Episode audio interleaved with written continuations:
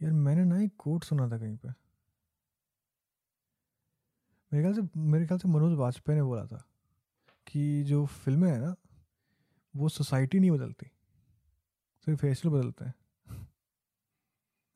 तो सोसाइटी वाली फ़िल्में तो मैं कभी और करूँगा, अभी तो उतना फेमिलियर हुआ नहीं हूँ मैं सेटअप से।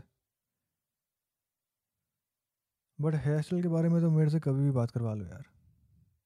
अगर आप मुझे जानते नहीं हो तो मेरा ना कुछ ऑब्सेशन सा है हेयर स्टाइल वगैरह से specially Bollywood characters inspired hair style तो मैं लास्ट पॉडकास्ट में बताना भूल गया था।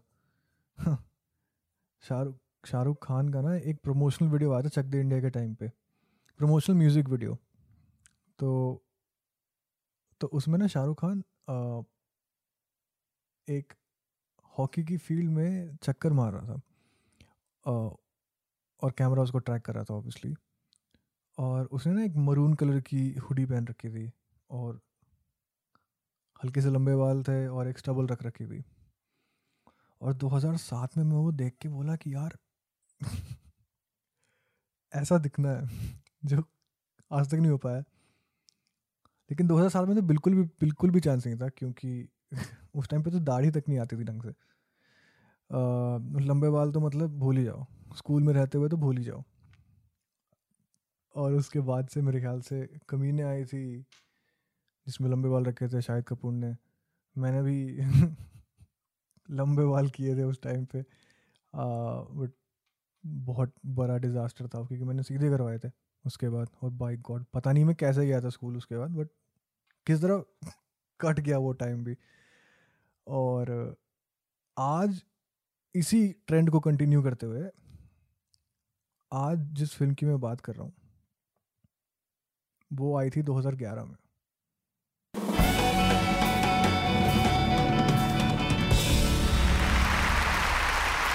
यार, मेरा ना एक बायस है। एक्चुअली मेरे बहुत बायस है बट ये हल्का सा ऊपर है बायसेस की लिस्ट में। तो अगर आप अपनी फ़िल्म में दिल्ली दिखाए तो ना मेरे को फ़िल्म आधी वहीं पसंद आती है मतलब मैं बहुत सिंपल सा है जी। आपने दिल्ली घुमा दिया, कैरेक्टर दिल्ली में बेस कर दिया और वो फ़िल्म आधी मुझे वहीं पसंद आ गई। मुझे नहीं पता कि ये पोजेसिवनेस उस टाइम पे थी कि नहीं एटलीस्ट रियलाइज़ तो नहीं होती थी। लेकिन ये जो दिल्ली को लेके पॉजिटिवनेस है ना, मेरे ख्याल से इतनी उभर उभर के तब आई है जब मैं यहाँ पे शिफ्ट हुआ हूँ। और एक ऐसा स्ट्रेच भी आया था जब मैं दो लगभग डेढ़ साल तक घर ही नहीं जा पाया था। तो पता नहीं कुछ तो है कनेक्शन दिल्ली से। और ये उस टाइम की बात है जब जब दिल्ली को इनफेमसली नहीं पोर्ट्रे किया जाता था फ़िल्मों में। और अच्छा लगता है देख के। पुराना ज़माना पुराना ज़माना तो नहीं है वैसे उतना बट एक हद तक है भी। इस फ़िल्म ने ना कुछ चीज़ें, कुछ फ्रेजेस एक्चुअली कॉमन प्लेस कर दिए थे, जहाँ तक मुझे याद है। जैसे कि जैसे कि गंद मचाना। तो हम, जब ये फ़िल्म रिलीज़ हुई थी इलेवेंथ में था मैं शायद, या जस्ट घुसा था या बट इलेवेंथ के आसपास की बात मतलब ये उस टाइम की बात है जब आपको आज़ादी मिलती है टेंथ के बोर्ड के बाद। तो तो बहुत स्पेशल टाइम होता है वो, क्योंकि आप अपने आप को किसी से कम नहीं समझते हो। और उस टाइम पे ना बंदे को फ्रीडम मिलना बहुत ही गलत चीज़ हो जाती है। तो हमें याद है कि मुझे फिटजी जाना होता था मतलब सलीके से, लेकिन मैं घर से निकलता तो था, लेकिन फिटजी पहुँच नहीं पाता था। तो हमारा जो कोडवर्ड हुआ करता था कि, क्योंकि सबके पास फ़ोन नहीं था उस टाइम पे, या पेरेंट्स के सामने कभी बात करते थे तो ये बोलते थे कि, भाई, आज गन मचाते हैं। और सामने वाले को समझ आता था कि हाँ ठीक है, पैसे अरेंज करने आज बंक मारना है।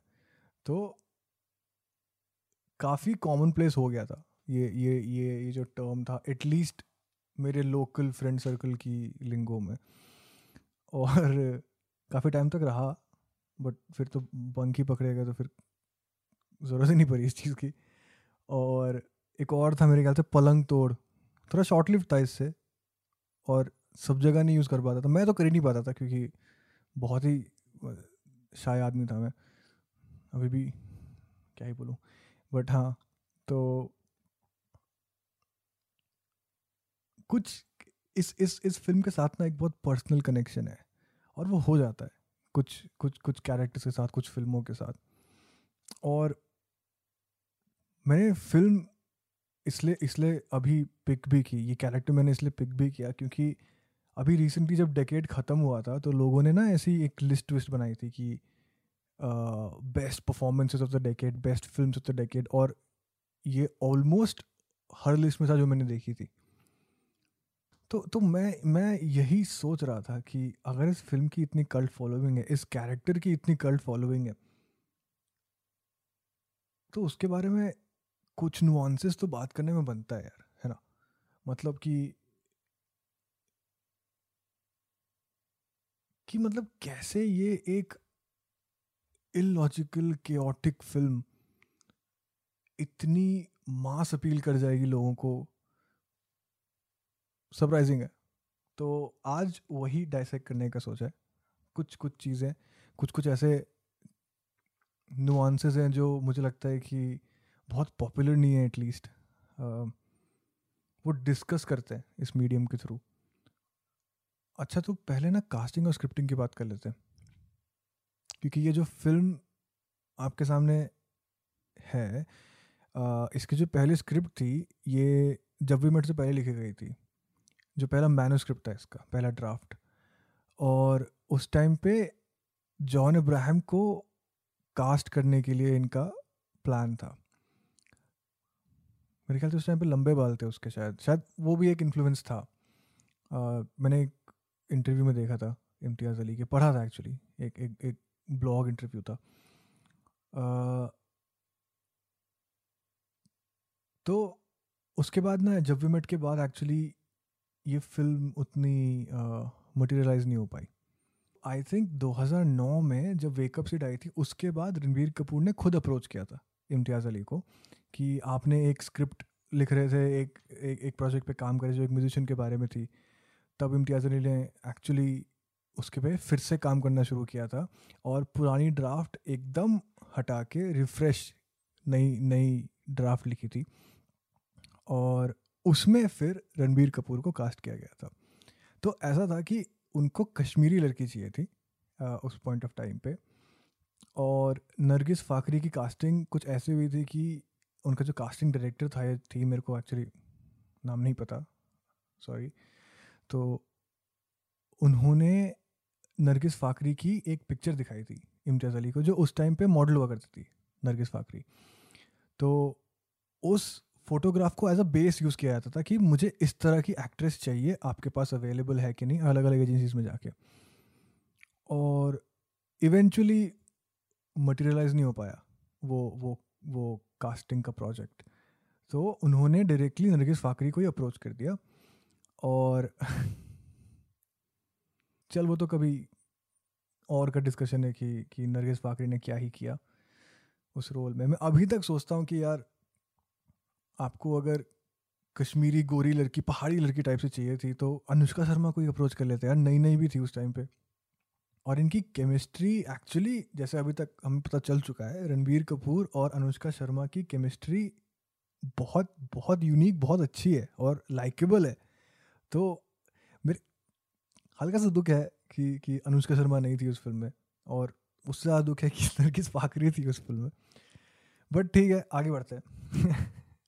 तो स्क्रिप्टिंग कास्टिंग असाइड जब एक्चुअली फ़िल्म बनी और बन के आई तो जब रिलीज़ हुई थी तो बहुत पोलर ओपिनियंस थे लोगों के। कुछ लोगों को बहुत पसंद आई थी कुछ लोगों को बिल्कुल पसंद नहीं आई थी। और वो गिवन था क्योंकि ये जो कैरेक्टर था वो बहुत यूनिक था। उसके फ्लॉज बहुत यूनिक थे आ, उसका रिप्रेजेंटेशन उसका डायरेक्शन बहुत यूनिक था। मैं आपको एक एग्जांपल देता हूँ। इस फ़िल्म में ना इम्तियाज़ अली ने डिसेप्शन को बहुत यूज़ किया है।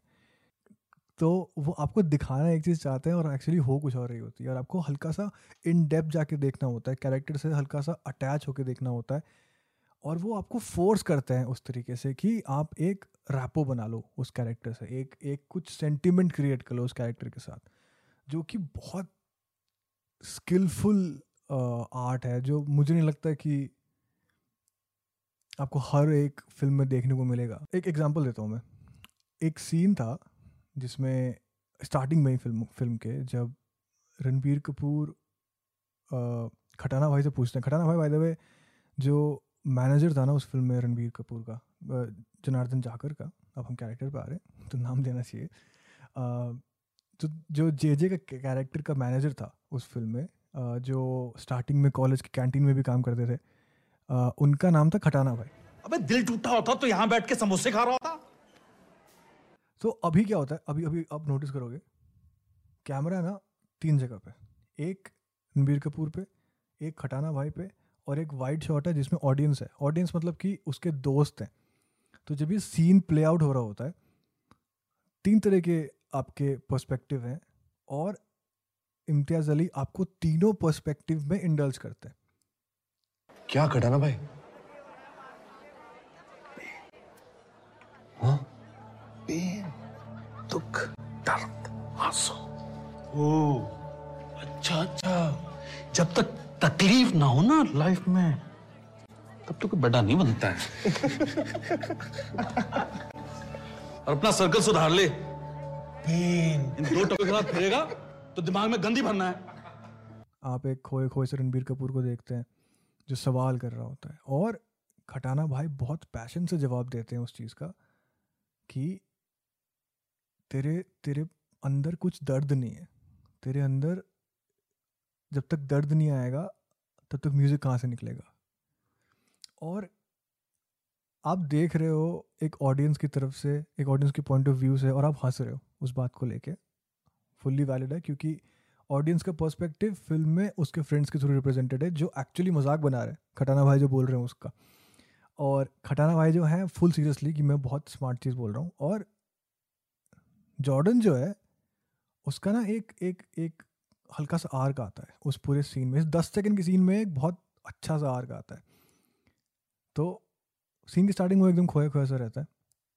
सीन की स्टार्टिंग में बैकग्राउंड म्यूज़िक उतना नहीं होता है। और जैसे जैसे खटाना भाई बोलते रहते हैं ऑडियंस जो है, जो उसके फ्रेंड्स हैं, वो मज़ाक बनाती रहती है। लेकिन आप पीछे पीछे सुनोगे तो एक बैकग्राउंड म्यूज़िक हल्का हल्का उभरता हुआ आता है। और वो बहुत सीरियस बैकग्राउंड म्यूज़िक होता है। तो ये बहुत अजीब सा सीन लगता है फ़िल्म के व्यूइंग के टाइम पे कि जो ऑडियंस है वो हंस रही है। और फ़िल्म जो है वो सीरियस है। क्योंकि हम उस टाइम पे पर्सपेक्टिव शिफ्ट कर चुके हैं। तो हमने बेसिकली रणबीर से खटाना भाई खटाना भाई से ऑडियंस ऑडियंस से खटाना भाई। और फिर वापस रणबीर परस्पेक्टिव शिफ्ट किया है। तो ये जो ये जो डिसेप्शन है ना ऑडियंस का, ये वन ऑफ़ नहीं है। ये बहुत बार यूज़ किया गया पूरी फ़िल्म में। आपको लगेगा फ़िल्म दिखा कुछ और रही है और फ़िल्म में हो कुछ और रहा है। तो हम वो डिस्कस करेंगे। लेकिन क्योंकि ये एक म्यूजिशियन की फ़िल्म है और हम एक कैरेक्टर डिस्कस कर रहे हैं तो मेरे हिसाब से the best thing to do would be to analyse the music that the character is और the character has written rather तो पहले गाने से स्टार्ट करें। मिट्टी जैसे सपने ये किताबी पलकों से जाड़ा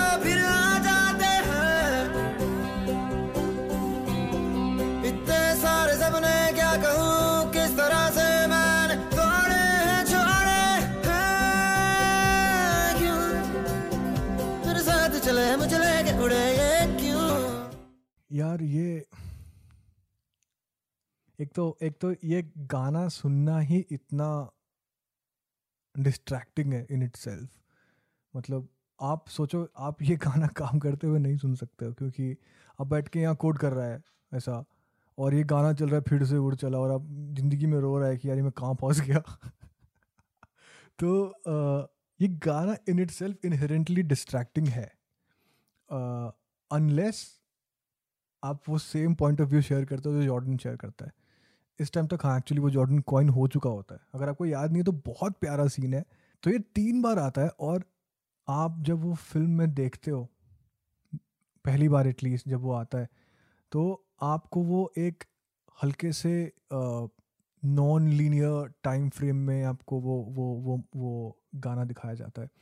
उस टाइम पे वो एक्चुअली प्लैटिनम रिकॉर्ड साइन कर चुका होता है एक कॉन्ट्रैक्ट उनके साथ। तो वो already he is on the path of becoming a star at that point of time और उस टाइम पे आपको ये डिसेप्शन ऐसा हो रहा होगा कि जो ये गाना टारगेट किया गया है, वो उसके एक्चुअल म्यूज़िक करियर को लेकर टारगेट किया गया है कि उसका जो सपना है म्यूज़िक बनाने का, वो एक्चुअली पूरा हो रहा है। और फ़िल्म में आपको वो फ्लैशबैक के थ्रू फ्लैशबैक नहीं आगे जाके दिखाता है टाइमली प्ले के, कि ये जो कैरेक्टर है, ये अब गाना बजाने लग गया है और इसने ये गाना तब लिखा है जब ये एक्चुअल उस करियर पाथ पे चल चुका है। बट वो डिसेप्टिव है। वो गाना उसके करियर पाथ या उसके म्यूज़िक का जो पैशन है या उसका म्यूज़िक का जो सपना है, ये ये उससे रिलेटेड नहीं है। और ये बात तब वो एक्चुअली जो फ़िल्म मेकर है और ये ये बात तब इम्तियाज़ अली एम्फिसाइज करते हैं जब ये गाने अगली बार आते हैं फ़िल्म में। और दो बार और आते हैं। एक बार आता है जब उसको पता चलता है कि उसके पास एक चांस है प्राग जाने का। और वहाँ जाके वो हीर से मिल सकता है। और जो दूसरी बार आता है, तीसरी बार आता है एक्चुअली सॉरी वो तब आता है जब वो हीर से मिलने जा रहा होता है और हीर एक्चुअली एक टर्मिनली इल बीमारी से डायग्नोज होती है। I think bone marrow related कुछ होता है। तो इम्तियाज़ अली फ़िल्म के आगे आगे हिंट देते हैं कि ये गाना उसके म्यूज़िक जर्नी से रिलेटेड नहीं है। ये गाना हीर से रिलेटेड है। उसका जो सपना है, वो हीर से मिलना, हीर के साथ टाइम बिताना है। और वो एंटिसिपेशन को लेके ये गाना बनाया गया तो ये आपको एक्चुअली एक तरीके से डिसीव डिसेप्शन नहीं बोलना चाहिए मुझे, क्योंकि ये एज अ टूल यूज़ किया जा रहा है कि आप उस कैरेक्टर को डेप्थ दे सको। हम, हमको वो ऊपर से एक तरीके का लग रहा है जो हम एज एन ऑडियंस अप्रिशिएट कर रहे हैं उस चीज़ को भी। बट इंटरनली उसके अंदर क्या चल रहा है, इस फ़िल्म ने बहुत डिसेप्टिवली दिखाया है और मुझे वो नुआंसेस बहुत पसंद है इस फ़िल्म के। आपको जब एक फ़िल्म अंदर झाँक के कैरेक्टर से अटैच होकर देखनी पड़ी ना, जैसे मैंने पहले बोला था, वो आपको फोर्स जब करती है ना फ़िल्म वो करने को और आपको एक रिवॉर्ड मिलता है उसके थ्रू जैसे हल्के हल्के नुआंसेस पकड़ना और कैरेक्टर को इन डेप्थ और जानना। आपका आपका मूवी वॉचिंग एक्सपीरियंस ना अलग लेवल पे पहुँच जाता है। और इस इस गाने के थ्रू इम्तियाज़ अली ने बहुत अच्छा यूज़ किया है रिपीटेबिलिटी का कि कैसे इस गाने को रिपीट कर कर के उन्होंने वो डिसेप्शन को एटलीस्ट डिकोड करने में हेल्प किया uh, हमको as an as an audience तो वो बहुत स्किलफुल काम था बहुत स्किलफुल डायरेक्शन था और एक एज दे देता है उस कैरेक्टर को एट द सेम टाइम तो बहुत ही बहुत ही खूबसूरत गाना, बहुत ही खूबसूरत लिरिक्स और उतनी ही ज़्यादा इम्प्रेसिव इसका, इस इस गाने का डायरेक्शन इस इस इस इस फ़िल्म में। जो दूसरा गाना था ना यार, वो ना एंथम था यार। वो वो मेरे ख्याल से उस बहुत फनी बात है क्योंकि वाह, पहली फनी बोल लिया मैंने। तो ऐसा है कि मेरे को उस टाइम पे पता नहीं था कि आप एक गाना रिपीट पे चलाते कैसे हो यूट्यूब पे। और ये वो गाना था जिसने मुझे मजबूर कर दिया ढूँढने के लिए कि लूप फ़ंक्शन कैसे यूज़ होता है यूट्यूब पे।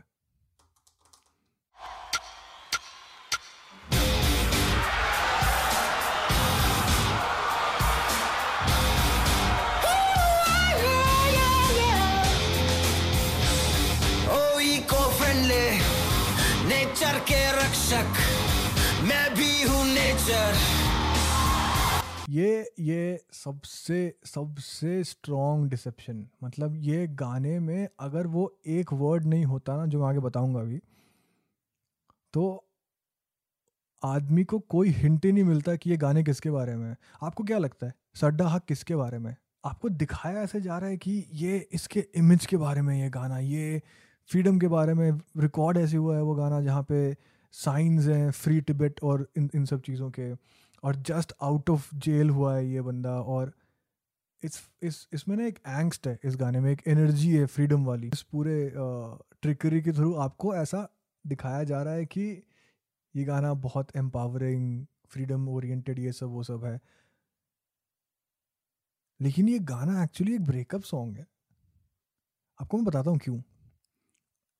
आपको ना मैं एक प्रीटेक्स देता हूँ। इस सीन, इस इस गाने से पहले एक्चुअली कि जस्ट प्रिसीडिंगली हुआ क्या था? तो जॉर्डन और हीर जो है, वो एक illicit fling illicit relationship type में रहते हैं। क्योंकि हीर की शादी हो चुकी होती है और हीर जो है, उस रिलेशनशिप को एंड करना चाहती है जॉर्डन के साथ, मेरा मतलब। तो जॉर्डन ऑब्वियसली डिनाइल में रहता है कि ये कैसे हो सकता है। और बार बार पूछता है हीर से कि, तू सच बोल रही है? तू सच बोल रही है? इवेंचुअली जब उसको यकीन नहीं होता है तो वो उसके घर में ट्रेस पास कर जाता है, जो प्राग में उसका घर है, जहाँ पे उसके हस्बैंड उसकी हस्बैंड की फैमिली और वो हीर खुद रहती है। हीर, क्या हो रहा? कल तेरा प्लान पूरा हो गया। अब मैं अपने घर में ठीक नहीं रह पाऊँगी। मैं तुझे भाई बोलने आया था हीर। अपनी शक्ल मत दिखा ज़िंदगी भर।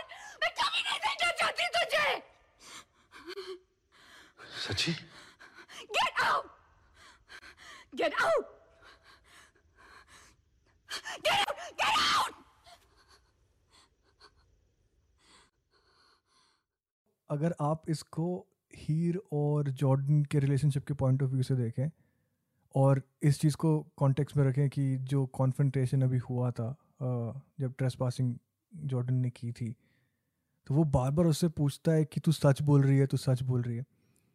और उस टाइम पे हीर जो है सकम कर जाती है अपने रिलेशनशिप को, अपने करेक्ट रिलेशनशिप को जो उसके हस्बैंड के साथ होता है।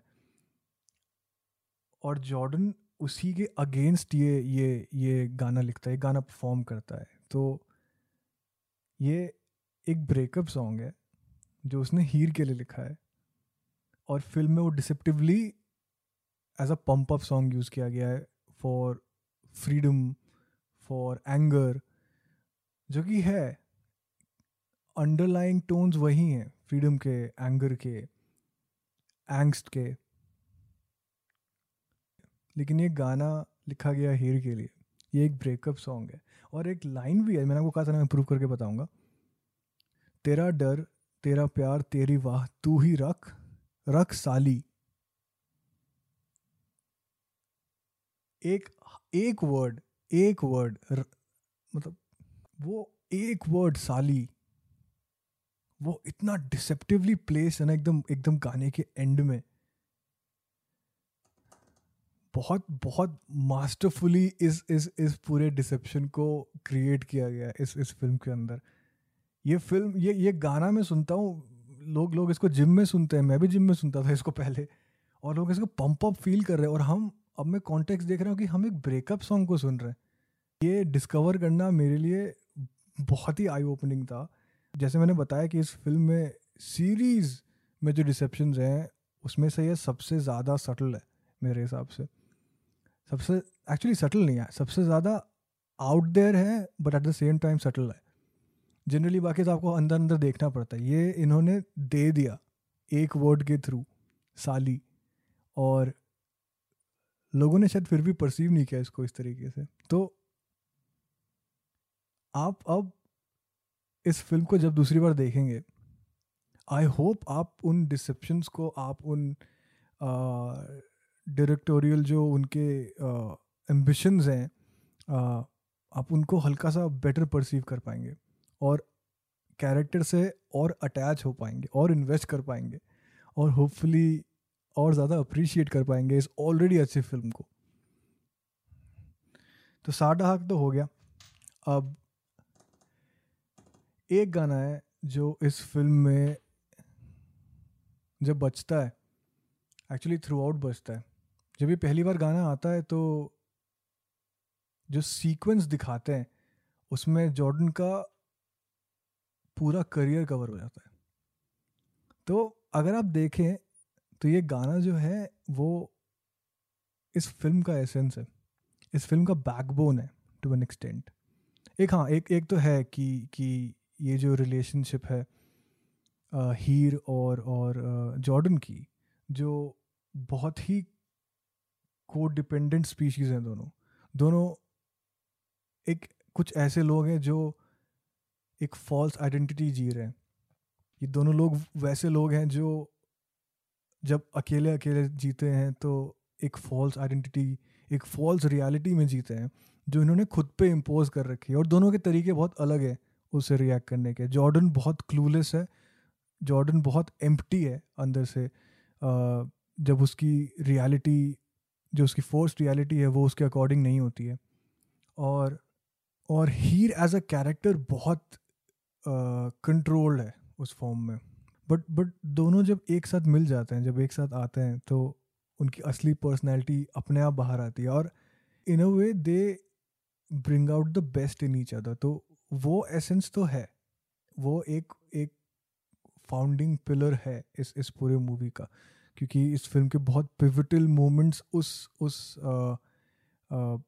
केमिस्ट्री पे डिपेंड करते हैं कि ये दोनों जब एक साथ होते हैं तो they are themselves and and not pretending to be anybody else और even if not pretending then they are not at least having to try and face the the reality in in any other way वो अपनी खुद की एक reality create कर सकते हैं और वो उसमें कंफर्टेबल होते हैं. बट ये गाना ये गाना इस फ़िल्म का बैकबोन है। कभी मुझे लगे कि जैसे सारा ही ये जहाँ है जादू, जो है भी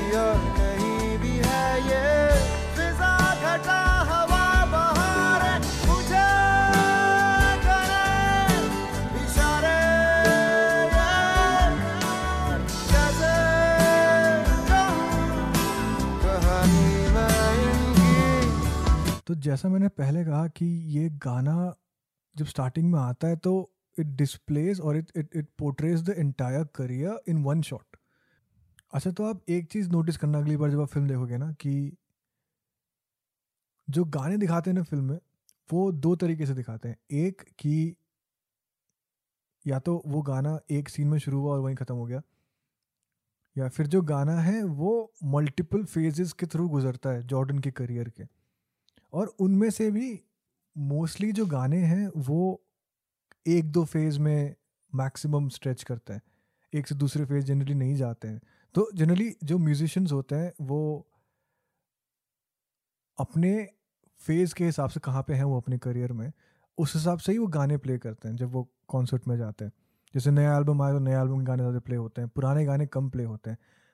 लेकिन हमेशा एक दो ऐसे गाने होते हैं जो आप किसी भी कॉन्सर्ट में जाओ वो गिवन है कि वो गाने बजते हैं। और और इस फ़िल्म में वो जो एक गाना है वो है जो भी मैं। जो भी मैं कहना चाहूँ बर्बाद करे अल्फाज मेरे अल्फाज मेरे। बर्बाद करे अल्फाज मेरे। मेरे लिए ये एसेंस है यार फ़िल्म की ना। जैसे जब ये फ़िल्म स्टार्ट हुई थी तो कैसे वो दर्द ढूंढ रहा था, कैसे वो चाह रहा था कि हार्ट ब्रोकन हो जाए। हमें कॉमिकल लगता था उस टाइम पे, जब जब फ़िल्म देख रहे थे। और कैसे इवेंचुअली उसकी लाइफ में जो कुछ भी हुआ, उसकी और रिलेशनशिप भी जो थी, हीर के साथ, वो जैसी भी पैन आउट की, वो उनका जितना भी मिलना था वो सब कुछ उसके म्यूज़िक की वजह से हुआ उसके गानों की वजह से हुआ जो उसने लिखे। इसमें इम्तियाज़ अली ने कोई डिसेप्शन यूज़ नहीं किया। ये आउट एंड आउट एक पोर्ट्रेयल है एक कैरेक्टर की की, की स्ट्रगल की उसके कॉन्फ्लिक्ट्स की कि कि कैसे he is conflicted between what he thinks the reality is what he wants it to be and and what it really is. और उसके पीछे जो चीज़ रिस्पॉन्सिबल थी, उसकी म्यूज़िक और जो गाने उसने लिखे, ये ये गाना उसी को एग्जेम्पलीफाई करता है। इस गाने में कोई कोई डिसेप्शन नहीं, कुछ भी नहीं। बहुत सिंपल गाना बहुत ही पिविटल है। इस इस पूरे फ़िल्म के लिए, इस पूरे कैरेक्टर के लिए, इस इस, इसके आर्क को कंप्लीट करने के लिए। बहुत। अगली बार देखोगे तो ध्यान रखना इसका। इस फ़िल्म की जो एंडिंग है, वो एक डिस्कस करते हैं, उसके बाद रैप अप करते हैं। क्योंकि बहुत बहुत डिबेट हुआ था उसको लगे कि क्या है एंडिंग ओपन एंडिंग है, क्या है। तो जो लिरिक्स है ना, मैं फिर से गाने पे आ रहा हूँ, देखो।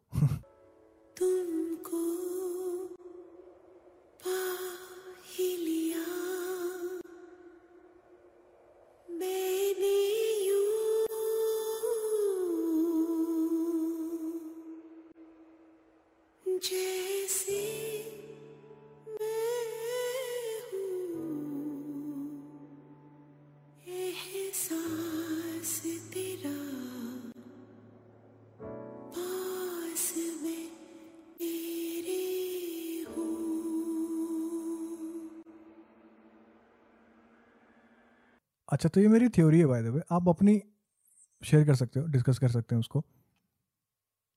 ये जो लिरिक्स है ना, और जिस तरह से ये डिपिक किया गया है फ़िल्म में बार बार आप देखोगे तो एक शॉट में जब क्लोजअप होते हैं तो दोनों को साथ में दिखाते हैं और फिर एक वाइट शॉट पे कट करते हैं और नरगिस नहीं होती है वहाँ पे, हीर नहीं होती है वहाँ पे. उस टाइम पे ना, उसको बस ये रियलाइज़ होता है कि हीर हमेशा उसके गानों में रहेगी. एंड ही probably रियलाइज़ कि that is the only way that he get to be with her. एहसास होता है उसको। तो मेरे हिसाब से ये एंडिंग है। मुझे नहीं पता कितनी कन्विंसिंग है, कितनी नहीं। मेरे लिए है। और इस यूनिक कैरेक्टर का ये जो ये यूनिक क्लाइमैक्स दिखाया है। मेरे लिए बहुत फुलफिलिंग है। होपफुली आपके लिए भी था। होपफुली आपको भी ये पसंद है। और ये सब, ये पॉडकास्ट सुनने के बाद या देखने के बाद, जब आप अगली बार ये फ़िल्म देखेंगे ना, इन सब हल्की हल्की चीज़ों का ध्यान रखना। और आपको और भी चीज़ें मिलेंगी तो आना वापस और कुछ डिस्कस करेंगे। कमेंट्स में मैसेज भी कर सकते हो यार। अभी तो बहुत पर्सनल है पॉडकास्ट तो ज़्यादा लोग सुनते भी नहीं है। बट अगली बार ना जब फ़िल्म देखोगे ना होपफुली और अप्रिशिएट कर पाओगे। एटलीस्ट इस कैरेक्टर को। इवेंचुअली फ़िल्म को भी। तो रैप करते हैं यार। काफ़ी जान खा लिया मैंने। और तीन बार कैमरा बंद हुआ यार मेरे इस इस, बीच में ना। बहुत हर बार रिदम बिगड़ जाता है यार कैमरा बंद होता है तो। अच्छा मैं बराबर कर रहा हूँ। ख़त्म करते हैं अगले हफ़्ते hopefully I see you soon and thank you for listening thank you for watching that's it bye